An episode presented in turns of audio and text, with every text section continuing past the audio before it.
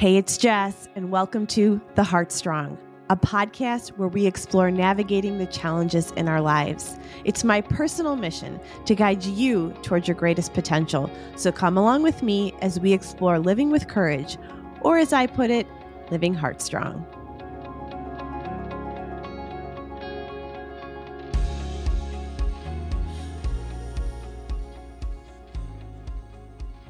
Welcome to the Heartstrong podcast. On today's episode, I'm sitting down with Bridgett Piacenti. Bridgett has been part of every season of the Heartstrong podcast. Um, she's also a dear friend of mine of over 20 years. And Bridgett's a wife and a mother of two. She's a business owner and she's a renowned international Ashtanga yoga teacher who has trained with just the top teachers in her field. Um, but what most people love most about Bridgett is just that she's a continuous student of life. She's always learning, she's wise and loving, and that's why she's sought after by her students and friends alike.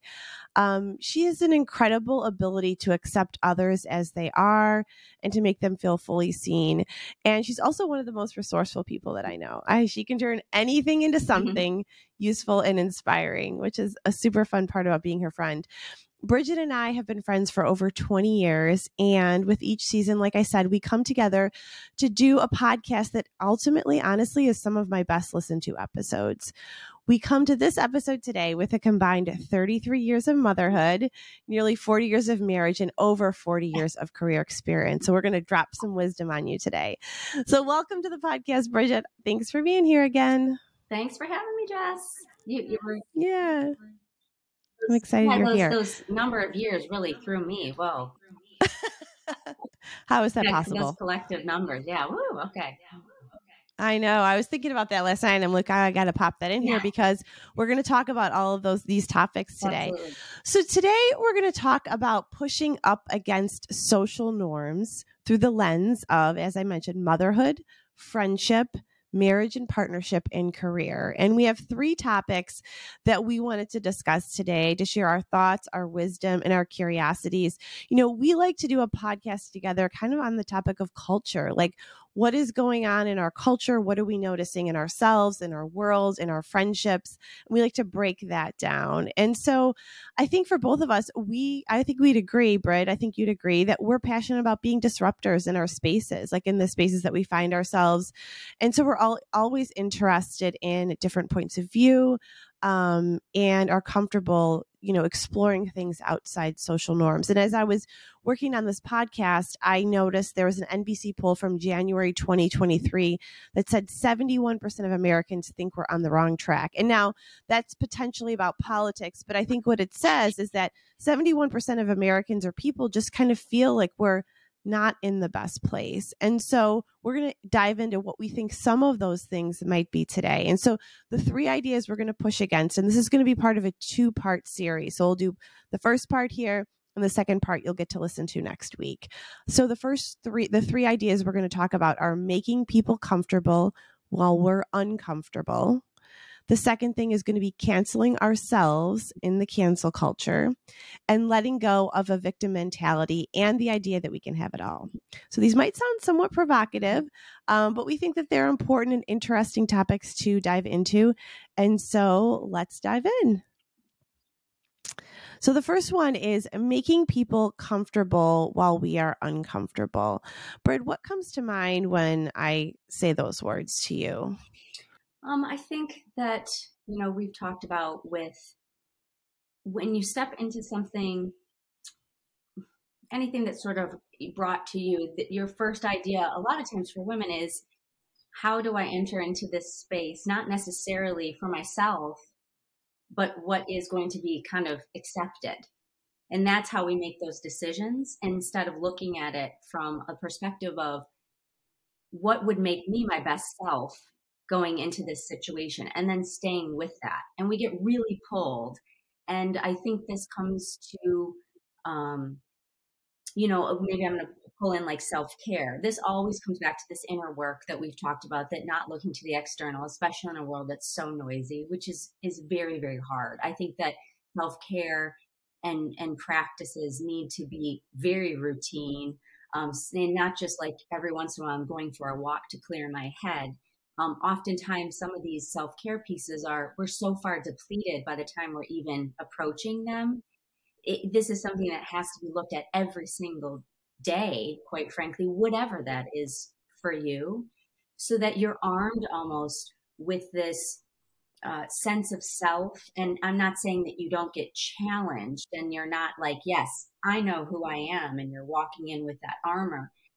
It's that I'm I'm always working on talking to myself about who I am and and entering into those spaces that um, I'm honoring myself and not pushing myself to the background in order to make others comfortable as I enter into that space.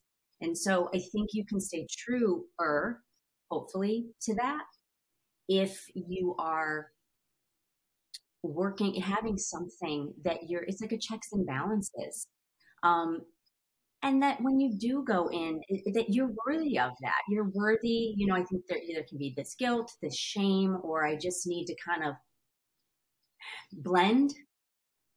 Um and yet that's just not it's not working for women. Blending is not working even if you're someone who says oh listen i don't like to stand out this isn't meant for the women who are just these, you know, natural born leaders or, you know, more maybe, I don't even want to term it, you know, but that feel like they want to really be seen. There are those people, I would say, you know, you and I might be some of those, those characters that it's okay for me, um, you know, to be seen in these spaces. But there are times that I don't want to be. There are certain arenas that I don't want to be, you know, front and center. Absolutely. And so I have to honor those places where, yeah, I'm not super comfortable um, stepping into that. So what does that mean for for me? How am I going to? Um, I guess I keep saying honoring. Um, it's not going to look the same for all the arenas that you're in. So it's not a one note. Um, and you have to constantly be looking at these things on a daily basis. And that's the inner work piece. And it can't be done by, you know, jumping into this, jumping to that, and just bringing more in to sort of cover all of that up. And that's the hard part is that you have to want to do that work, but then you really have to want to put it into practice. And this is where you do it is out in your life. You know, it's not meant to be in a container. Um, so I don't know, you know, if that kind of fits that. Yeah, I think that what something you said is that I think we get so far removed from ourselves wow. and from who we are and what we think that our default becomes making everyone else comfortable around right. us to the detriment of ourselves. And we don't even know what makes us comfortable, right?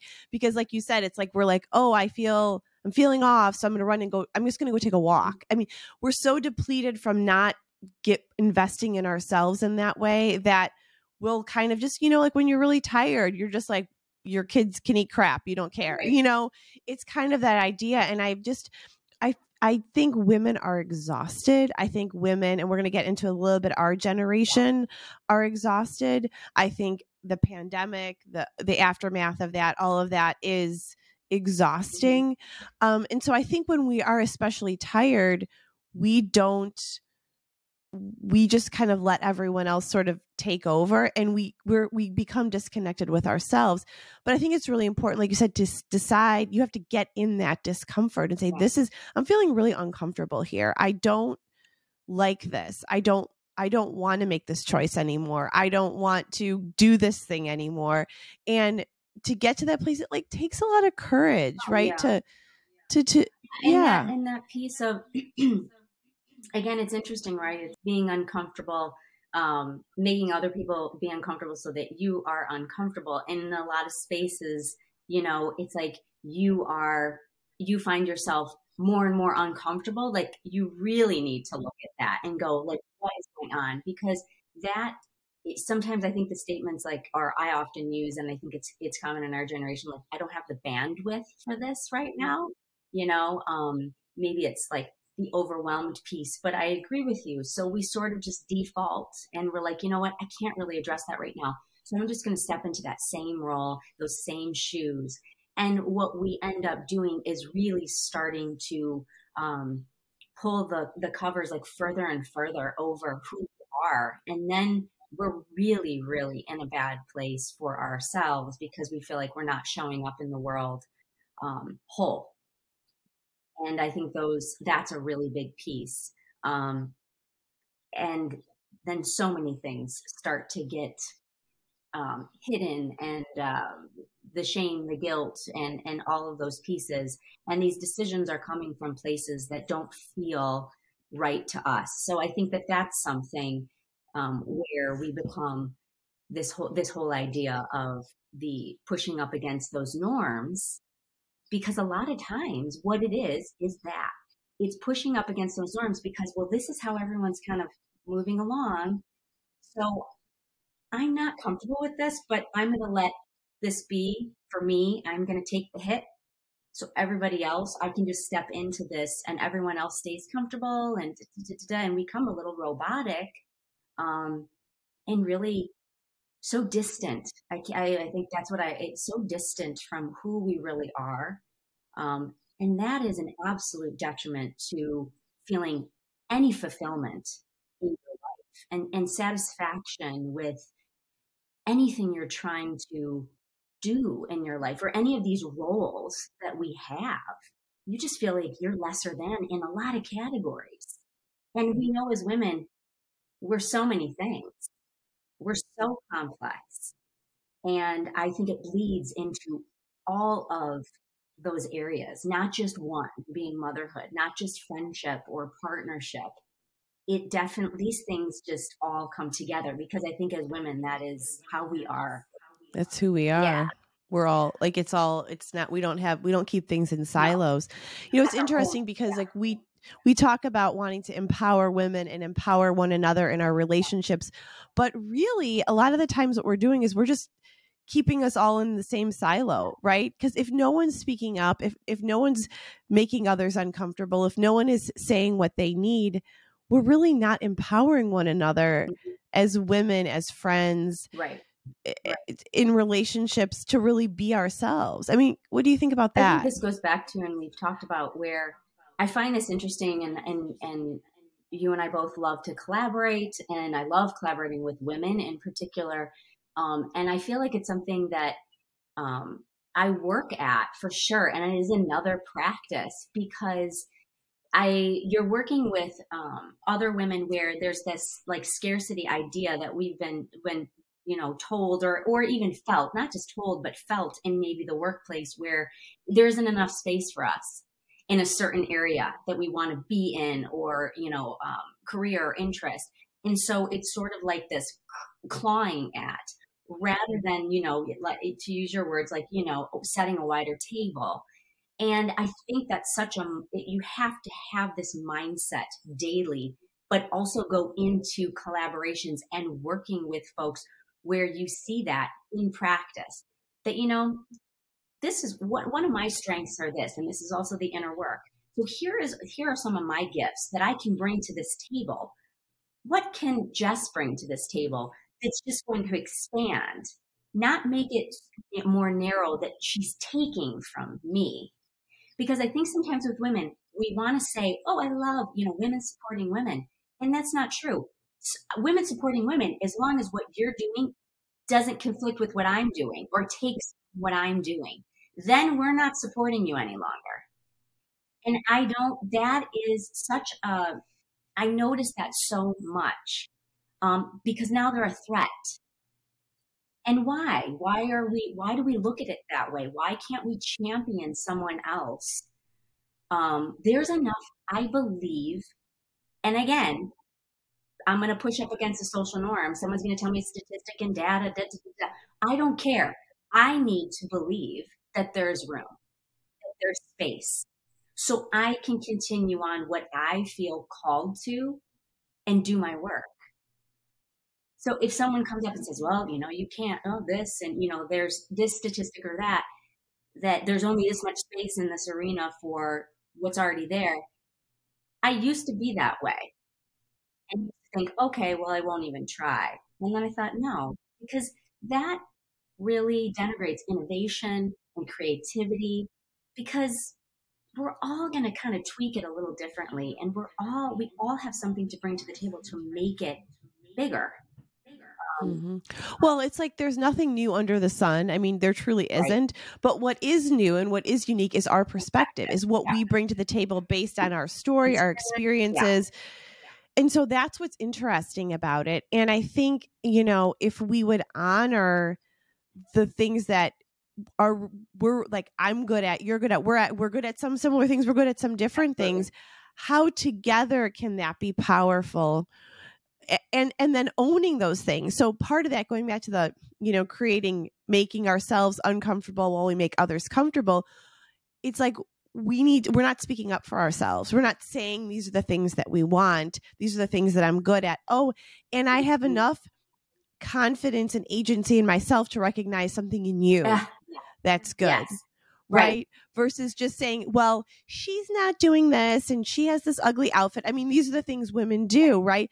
Instead of saying she's actually really good at this and I that's not one of my exactly. strengths. And by the way, that doesn't mean it's any I'm lesser than because of that. And it, to me, that always seems to be the algorithm.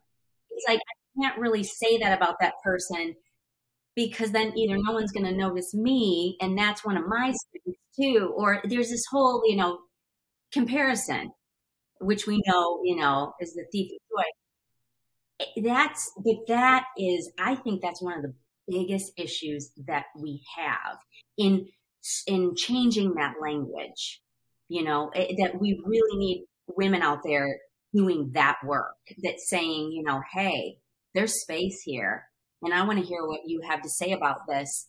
Um, because I love that about you, you know, and I love that about myself. You know, this like again, this is the self care piece too about how you talk to yourself, right? And how, but how you're talking to other people. Like this is a two way street with that. There's reciprocity in how we express to other people. Of course, but for sure how we're expressing it does us no good to be this like love fest to all of our girlfriends but we feel like and talk to ourselves like absolute absolute dirt dirt yeah you know? that's such a good point like we we it, it looks good from right. the outside but we leave let's just say a get together or you know a girls dinner or something kind of feeling like crap absolutely and I think that probably, if women are honest, happens more often than not. And I think, and I, you know, it's so interesting to think about like generational things too, and how how what we learn from the women before us and and what we model for those coming after us but it's like that idea of break bringing somebody down to build ourselves up is sort of like an age old women's tactic frankly mm-hmm. and what would it look like to flip that script instead and being truly supportive and happy for one another. I, I think we talk about that, but I don't think we do it. You know, there's this quote by Glennon Doyle. I mean, you and I both love mm-hmm. her, but it says, Wasn't it all supposed to be more beautiful than mm. this? Mm. And I wonder, like, how much you know we contribute to that in ourselves you know we say it's supposed to be more beautiful but maybe we could have made it more beautiful if we were somewhat more honest oh, about what we wanted and what we think and who we are. Right. And then another, you know, I love the um, Brene Brown where direct is kind. You know, direct is is an act of kindness. Um, and that indirectness, that sort of, you know, passive aggressive, like we, you know, we have this ulterior, like we know where we want to go with it, but we don't go there with it. We go way around it. So then people are confused with what our intentions actually are. Be intentional. You know, I mean, that's something I always say to my kids is like, be direct. What do you want when they're trying to sort of manipulate me into getting something? Like, what are you You're talking right. about here? Like, tell yeah. me exactly what it is yeah. you want. Because I don't have, I'm going to say it, the bandwidth to do the roundabout five times. I don't, what are we, where are we going with this? I'm not following. And I think that happens oftentimes too, is that we, when we're receiving a message from someone, we're really confused about what it is the other person's about. And I don't think we, we really recognize so much about that much about how we're putting that into the world and, and how it's received is sort of like is confusing. We think like, oh, you know, this should make complete sense to this person. But if we're not honoring ourselves, I think oftentimes it's very confusing out there. You know, and, and think, oh well, I'm just keeping it simple and, and whatever. And it's not. That's not really, you know, the whole idea of I'm not responsible about how you receive my message. I can only be responsible about how I put it out there. Mm-hmm. Yeah. And then owning however that is perceived Absolutely. or whatever. Yeah. You know, I think that it's true. I, I was talking to somebody or listening to someone talk about women in the workplace, mm-hmm. and it was very interesting because they were just saying how it's some women are not direct like we we don't i think we have two two methods this is a big generalization but we can be um direct and then apologize. Yeah. you know for it or we kind of have an attitude on our shoulder and we're just we're direct and not a very kind way yeah.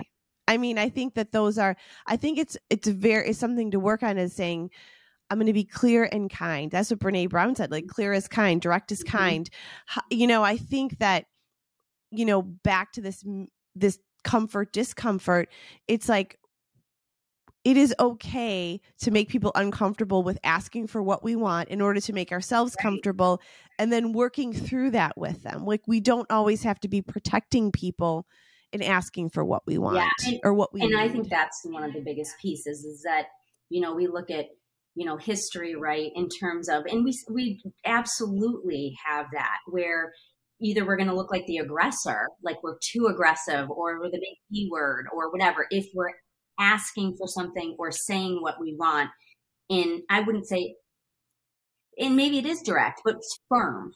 Then then we get that tag. And the other one is this, you know, this sort of like we're not really asking for we're not being direct. We're not really asking for what we want because it's got that apologetic, as you said, tone to it. We're almost giving the other person an out to not give us what we want. You know, to be like, she's not she's not totally sold on that. So we're just going to kind of, you know, placate and not. And especially in the workplace, uh, and I've said this before and I've experienced it many times, the number of times I have to go back and say no to something that that I've already said no to five times that I don't want to do, that I'm not going to do, but I have to say it many more times than probably, you know, male counterparts because it's that either they think they can manipulate me into getting what they want, or they just don't think that that's really, I don't mean it. Where is this? Yes, I mean it. And, and that I think is, is a really big issue. And so what happens is you get pushed so many times that I think sometimes women go, well, maybe I don't mean it. Or I'm tired. I don't want to have to keep saying this again. So I'm going to give in. And I think we've been I do think that that's been abused power. Mm-hmm. Um, oh, absolutely. For women. Well, let's talk about this like in the confines of marriage for a mm-hmm. second because I think, you know, we've both been married. I've been married almost 20 years. I can't remember. Are you at 20 years? Yeah, 22. Yeah, 22. Yeah. Mm-hmm. So, yeah, so we've been with our people for a while. And I I wonder too as wives in our cases and as women in relationships if we have made everyone else comfortable in our in our relationships including our spouses or partners mm-hmm. for a very long time because culture tells us that's what our role is that's what we're supposed to do that's how it's supposed to be. And then we wake up one day and we're like I, I can't do this anymore. I don't want to continue to forego myself mm-hmm for someone it's very it's a very it could be a very rude awakening for the partner in the relationship. sure. and so maybe we don't do it. Like let's talk a little bit about how important it is even if you're shifting it today even if at 45 you say to yourself i want to start stop making everyone else comfortable around me because i want to be comfortable. Like let's talk about how important it is to give women the permission to do that um and maybe it doesn't have to be so adversarial it could just be showing up as you really want to be right. and i think this is one where again where we're sort of assuming this idea that either someone's going to know exactly how I'm feeling. You know, I think in, in partnership and marriage and, and what we were sort of, what we kind of saw maybe even with our own parents was this idea that they um, just could read our minds, right? We say that it's like we know that not to be true. We can't read theirs; they can't read ours. I mean, for you know, uh, various reasons, myriad of reasons, this is not happening. So, I think here again is an issue where we aren't asking for exactly what we want um, in a lot of cases. Um, maybe we're tired too in that, or we're just like so ingrained in this patterning of kind of these parallel, you know, we know with motherhood falling into that with, or, you know, parenting falling into that with relationship, it changes. It has to change. And that's the other piece about all of this is where you and I are very much about that message of, of change and evolving and that we don't sit in a space and we are just like, okay, I've learned enough now. I'm good. And we have that language now. We know that. I don't necessarily think that that our parents had any of that language. I think they thought like you get into a partnership and okay, this is what we have and we're just going to kind of keep going down and there wasn't that communication as much about hey, what do we think of this? What do you think of this?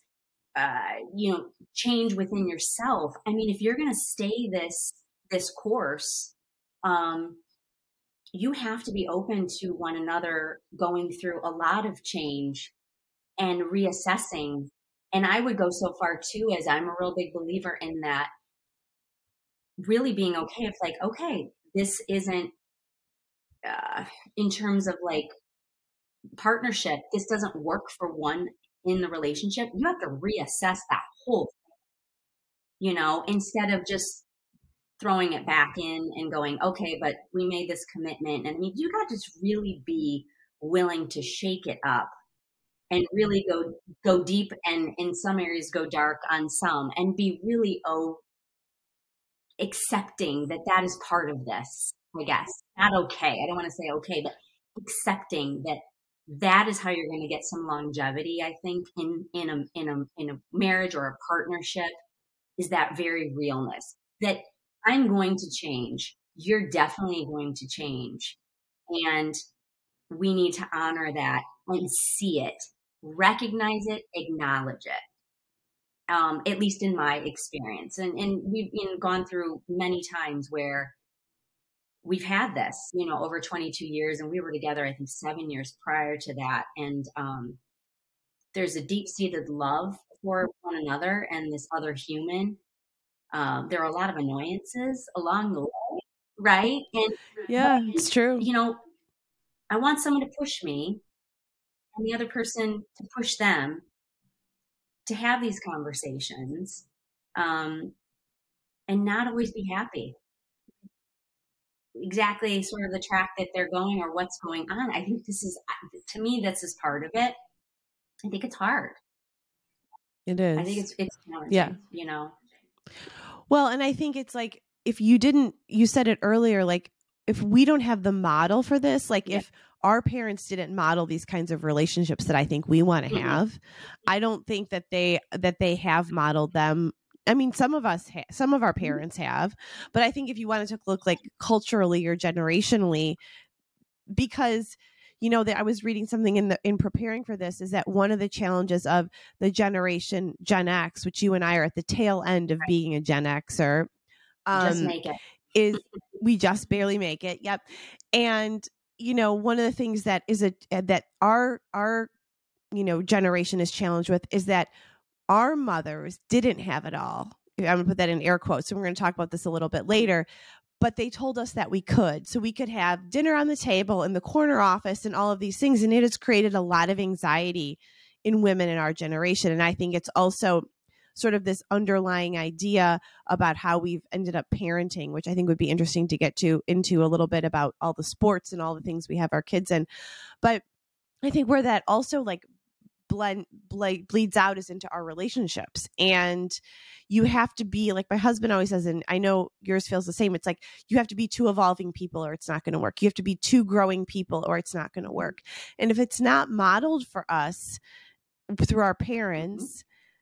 It's hard to learn to do that. And so, but it's not too late, I guess, is what my message for people today is it's not too late to speak up for yourself. It's not too late to work in your relationship because we know that the way the path forward is growth, is discomfort, is disrupting. And so doing things that are different um Right. You know, that's like you said, you've got to switch it up. That's the only way to continue going and the, for the longevity of relationships. Right. And I think the uh, overall um, arcing piece of all this is the vulnerability piece, which was not modeled. That's, I think, the big piece. They were not really, it was, you're not supposed to be. You weren't supposed to be vulnerable. You were sort of just have, just to understand and just get it and like, we're satisfied with this and we're just going to move forward with it even though i don't agree with this and or this doesn't feel right to me but i think that generation was not allowed to then i would say expose themselves in that way they didn't have that language they weren't talking about doing this inner work they weren't talking about you know the the wholeness and, and in you know and mind body spirit piece which i think we have more now.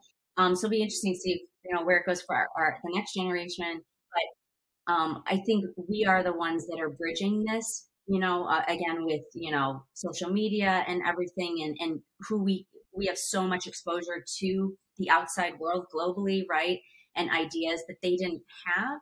So that was a little bit a protected time in that we could just believe this and that's just how it is because there was lack of exposure to any other real uh, way of thinking you know or maybe a couple different ways of thinking. We have exposure to all the ways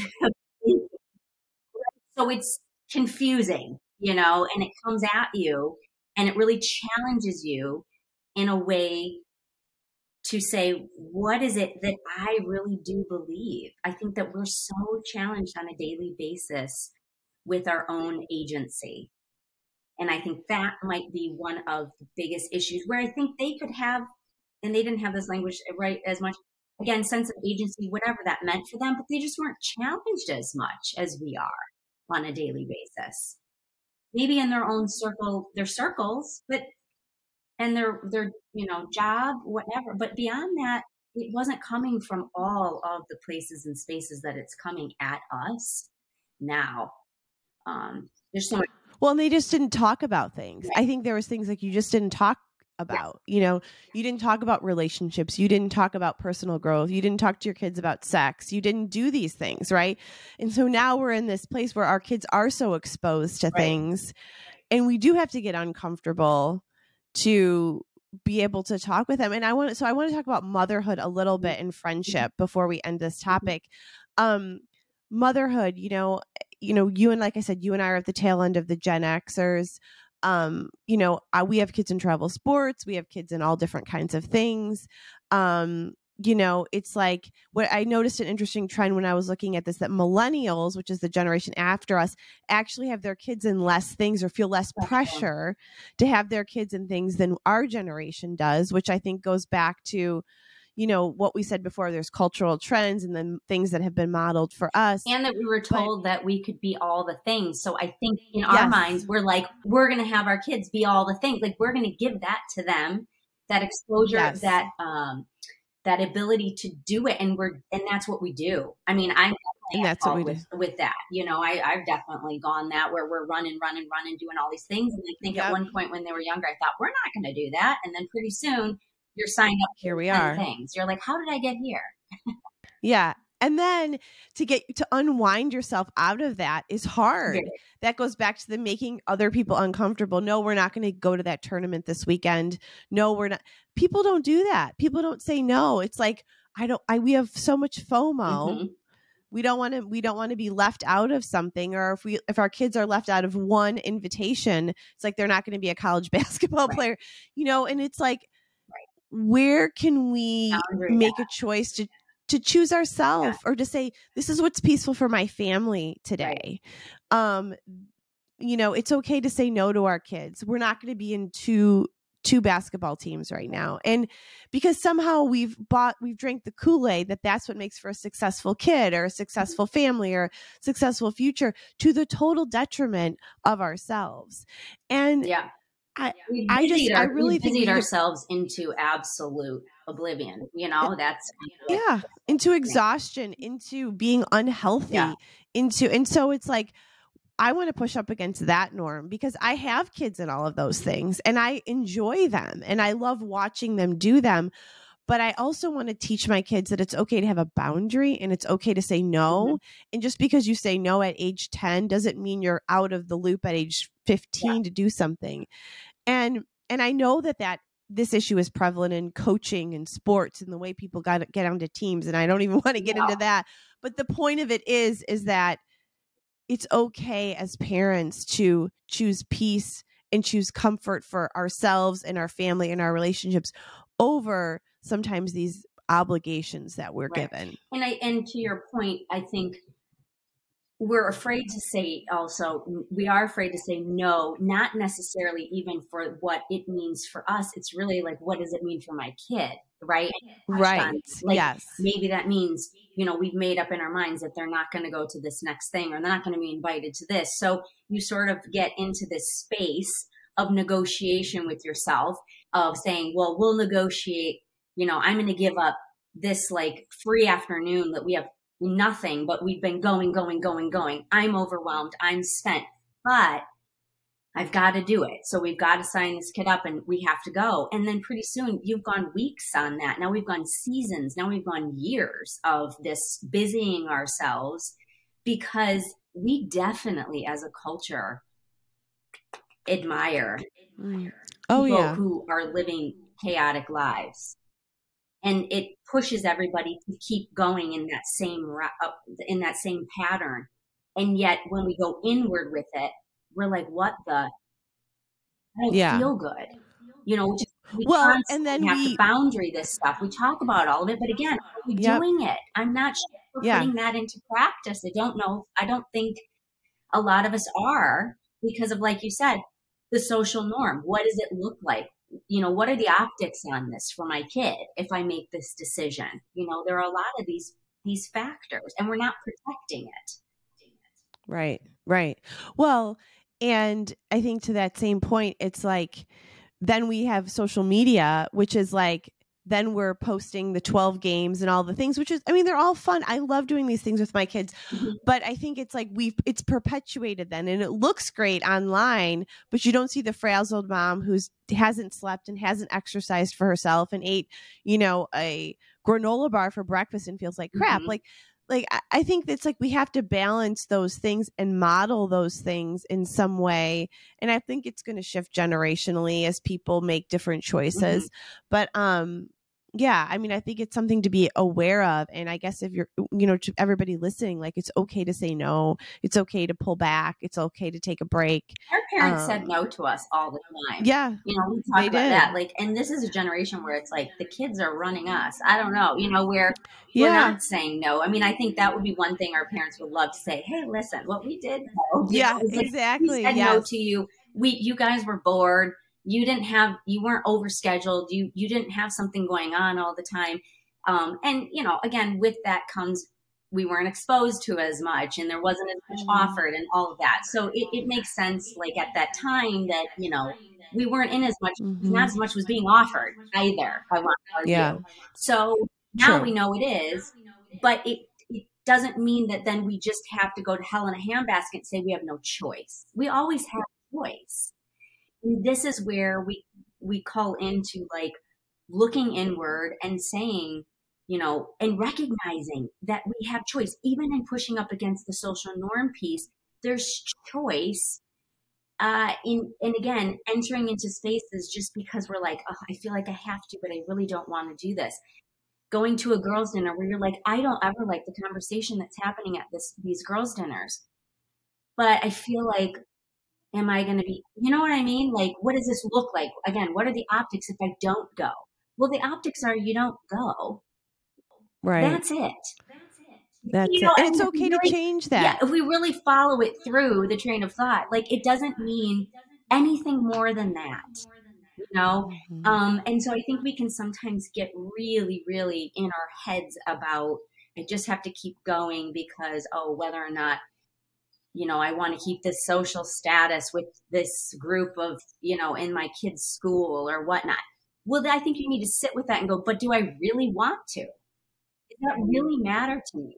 And when you can get to those moments where you go it really doesn't it's very freeing. There's a lot of freedom with boundaried uh, practices eh, that that you go to and again like i said you have to go to them daily and often this isn't something that just is done like once a season. Um, and i think that might be where the touchstone is on for women too is that we don't have enough of that implemented for ourselves because we feel like we need to be the ones that just you know recede and are everything for everyone else. Um, i we've talked about this the self for me uh, you know i'm going to protect that um, i'm not 100% great at that right? But i do feel like i'm i'm a, a very much an advocate that is is my message in the work that i that i do um, for sure is like you have to go in in order i mean as simple as it you have to go in in order to go out. I feel like you know the the yoga practice for me was something that i felt like i started to kind of really tap in and then it started to bleed into my life you know the, the saying of like what you do on the mat is what is really the most important part is what you're taking off the mat and you can use that analogy for many other things um, that's what's important in in the choices that you're making in your life is that you aren't the last person that you're listening to. Yeah, that's so good.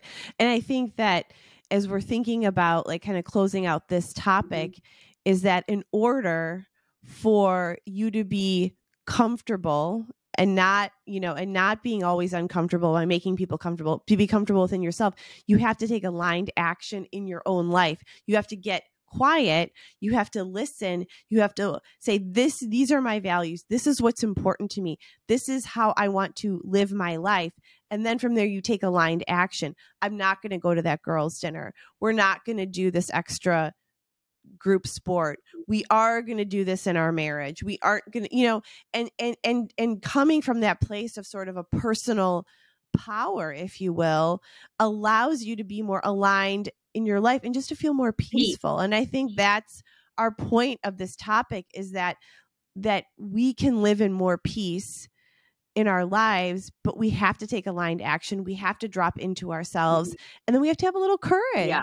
to speak up for ourselves absolutely and I, I, think this brings up, and I know as we're wrapping up, but as you're speaking, I'm going, this is that thing that we always talk about and we always see where we've come up with these like five steps, 10 steps, you know, yep. that it's like, because people are looking for some type of algorithm, like, tell me how to do it, you know, and yep. tell me something to follow.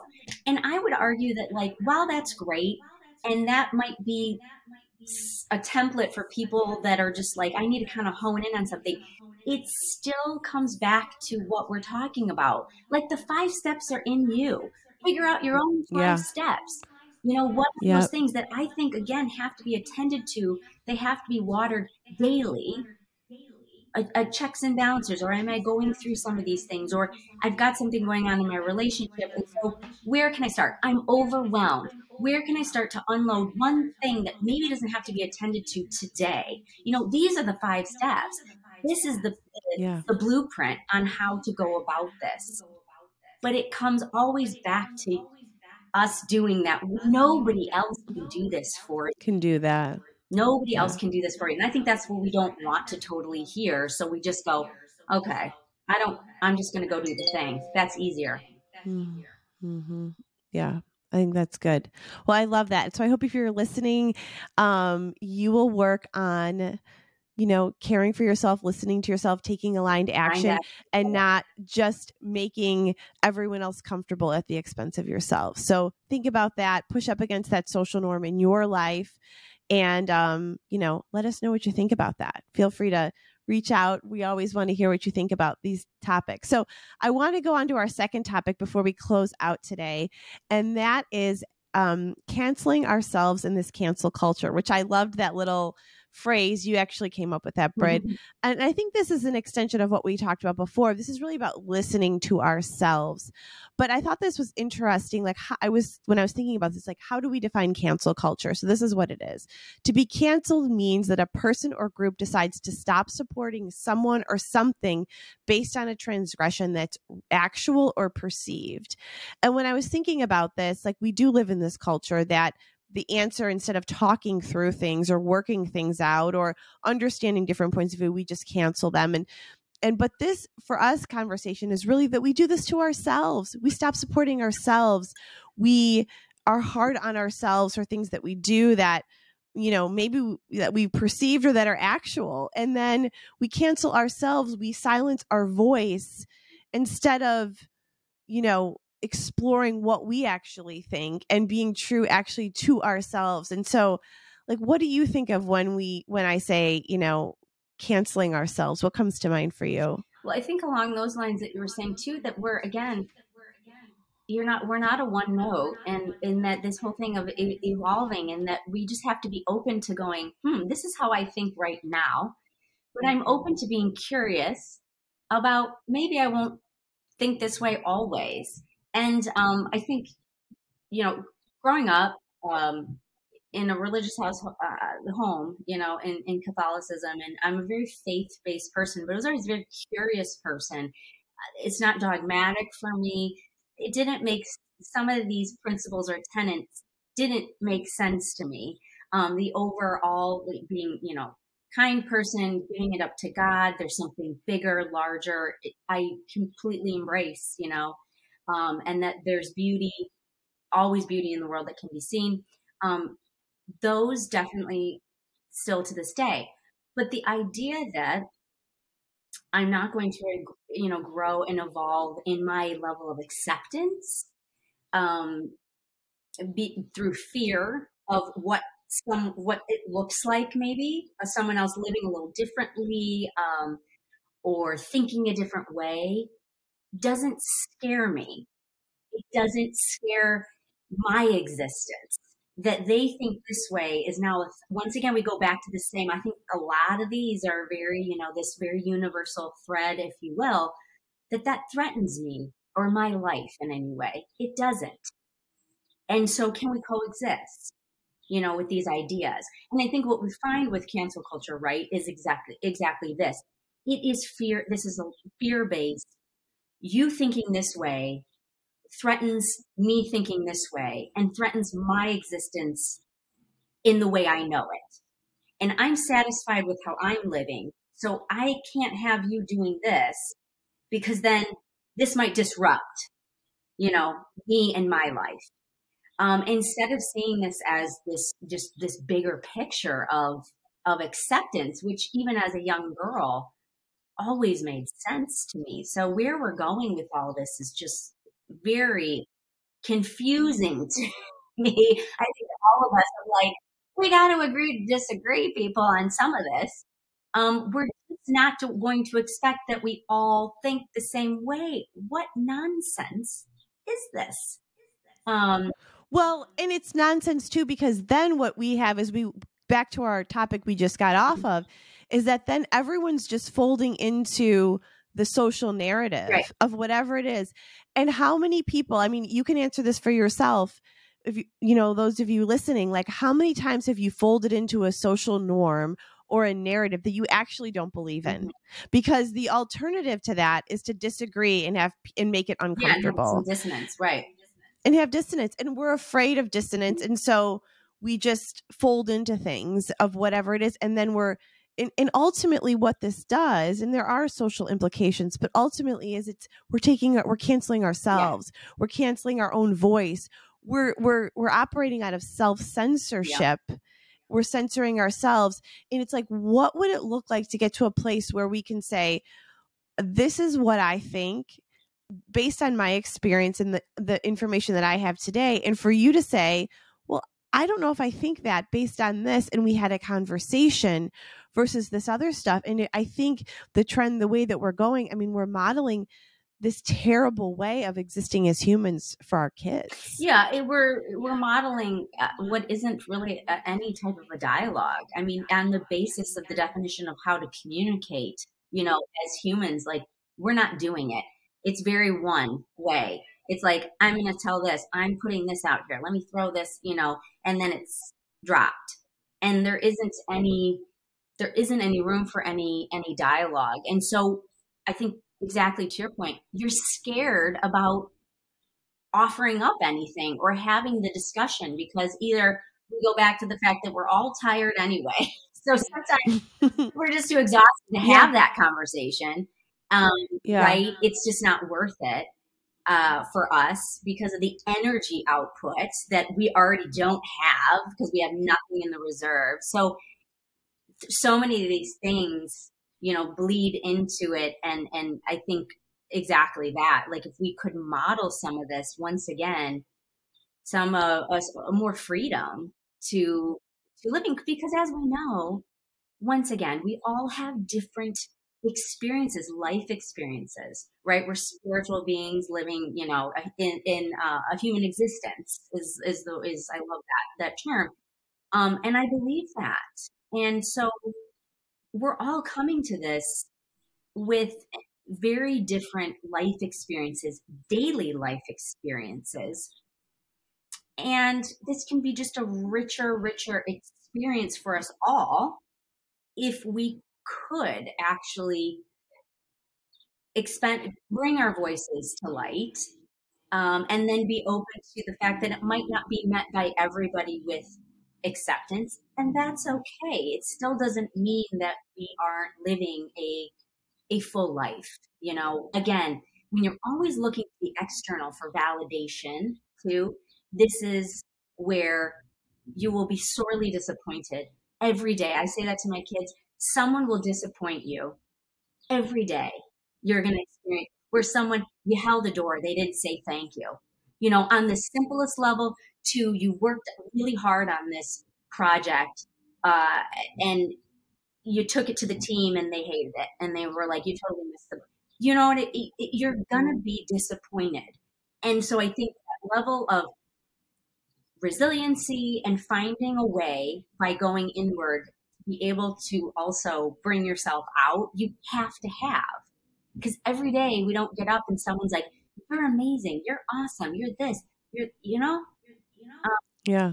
So it's hard. It's hard. Yeah. And I think it's, it goes kind of goes back to what we said earlier is like asking for what you want, saying what you think. And I, and I think it is so important. You know, one of the things that I notice a lot amongst mothers, this is on the topic of motherhood in school, for example, and I have three kids at three different schools. So I hear lots of different things from lots of different people, but people will say something like, I really don't like this. I really disagree with this. I really like something that's maybe pretty significant, actually, but they aren't going to say anything. Like, I think one thing women do is that we'd rather kind of, you know, bitch around with one another about things than actually speak up about something because we're afraid of what that those implications are. Social norms based on the groups of people at school based on you know we don't want to be canceled at the school for speaking up.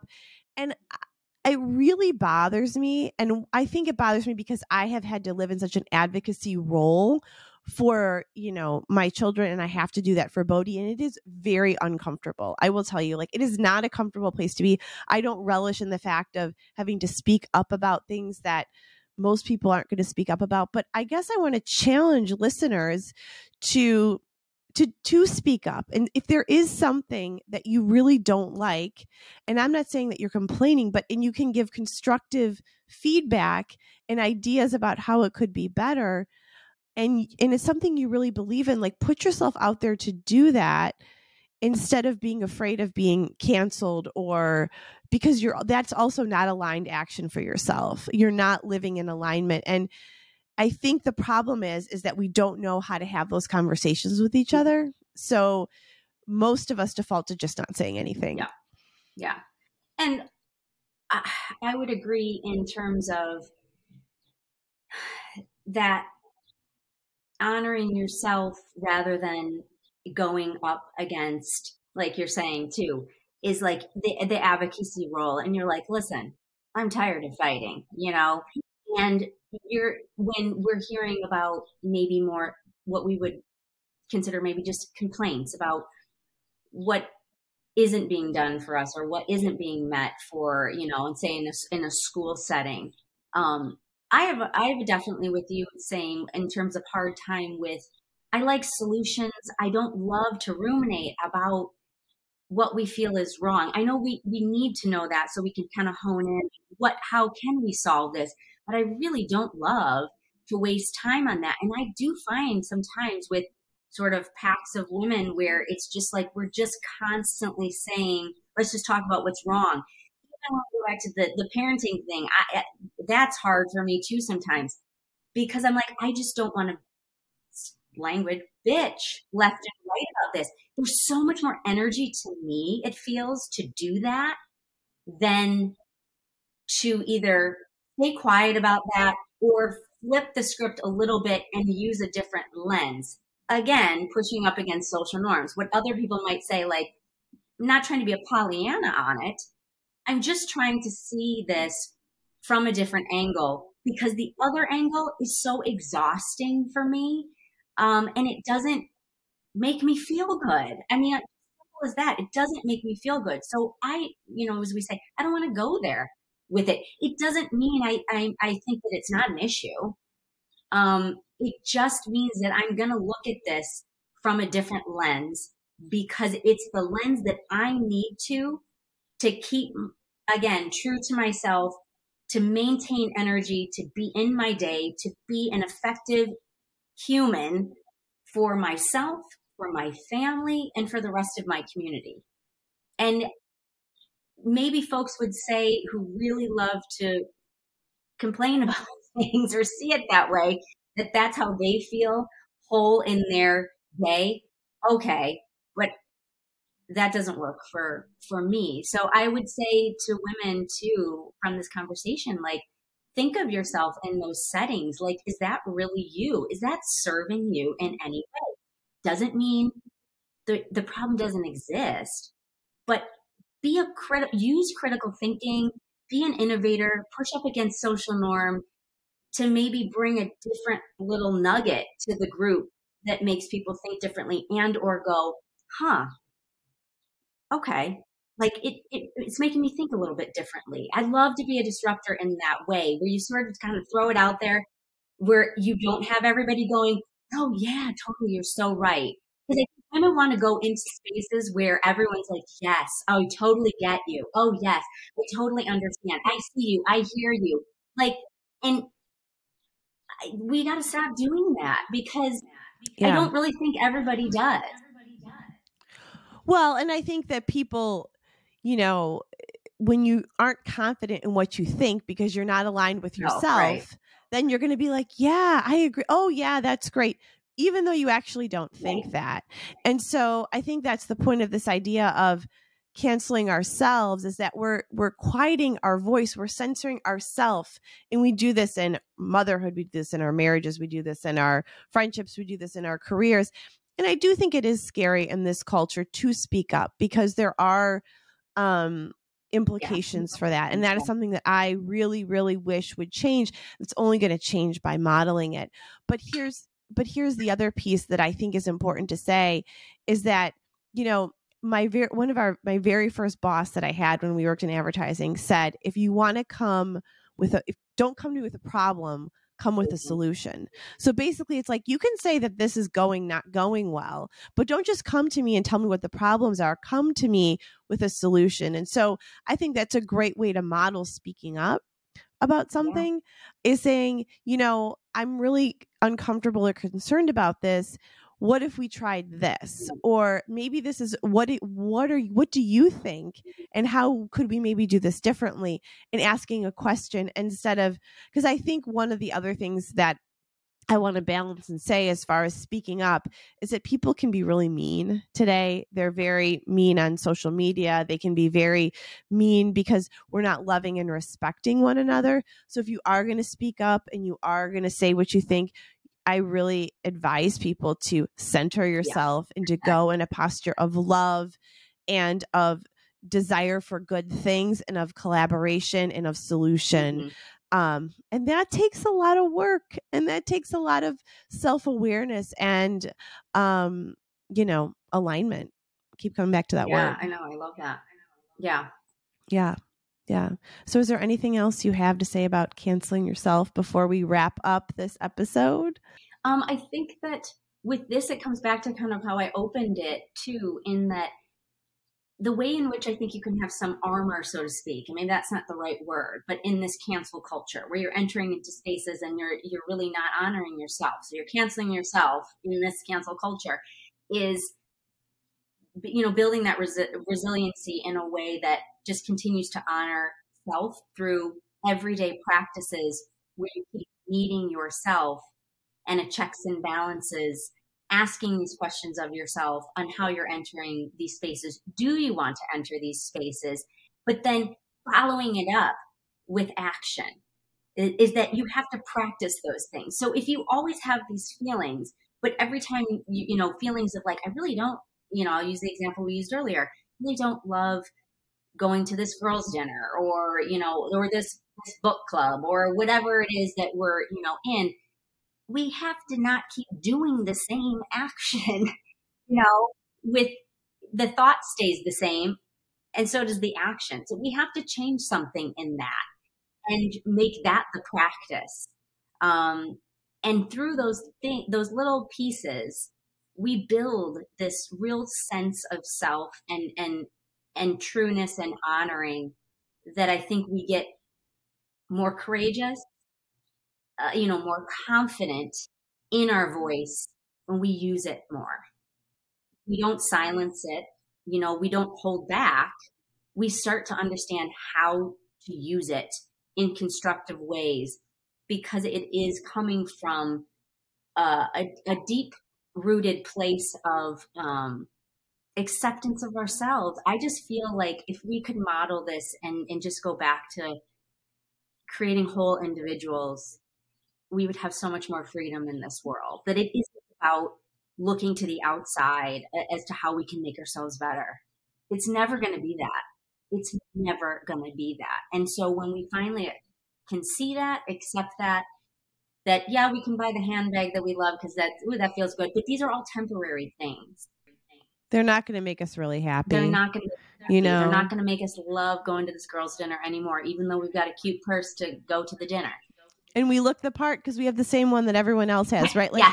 we it like that's yeah. not where it's at. And it, I think it's like cultivate cultivating this deeply beautiful, unique piece of each of us and then honoring that not only in ourselves but what you said at the top of the conversation in one another in seeing the really amazing things that are in our friends and then really frankly like finding a friend group that does that for Absolutely. you and and and getting out of the friend group that doesn't and getting out of the place that doesn't bring you peace and it's like getting courageous enough to do that first for yourself because that's just going to ripple away ripple into every other part, part of your, life. life. and as you said earlier with glennon you know isn't it supposed to be more beautiful i think it i think it can be.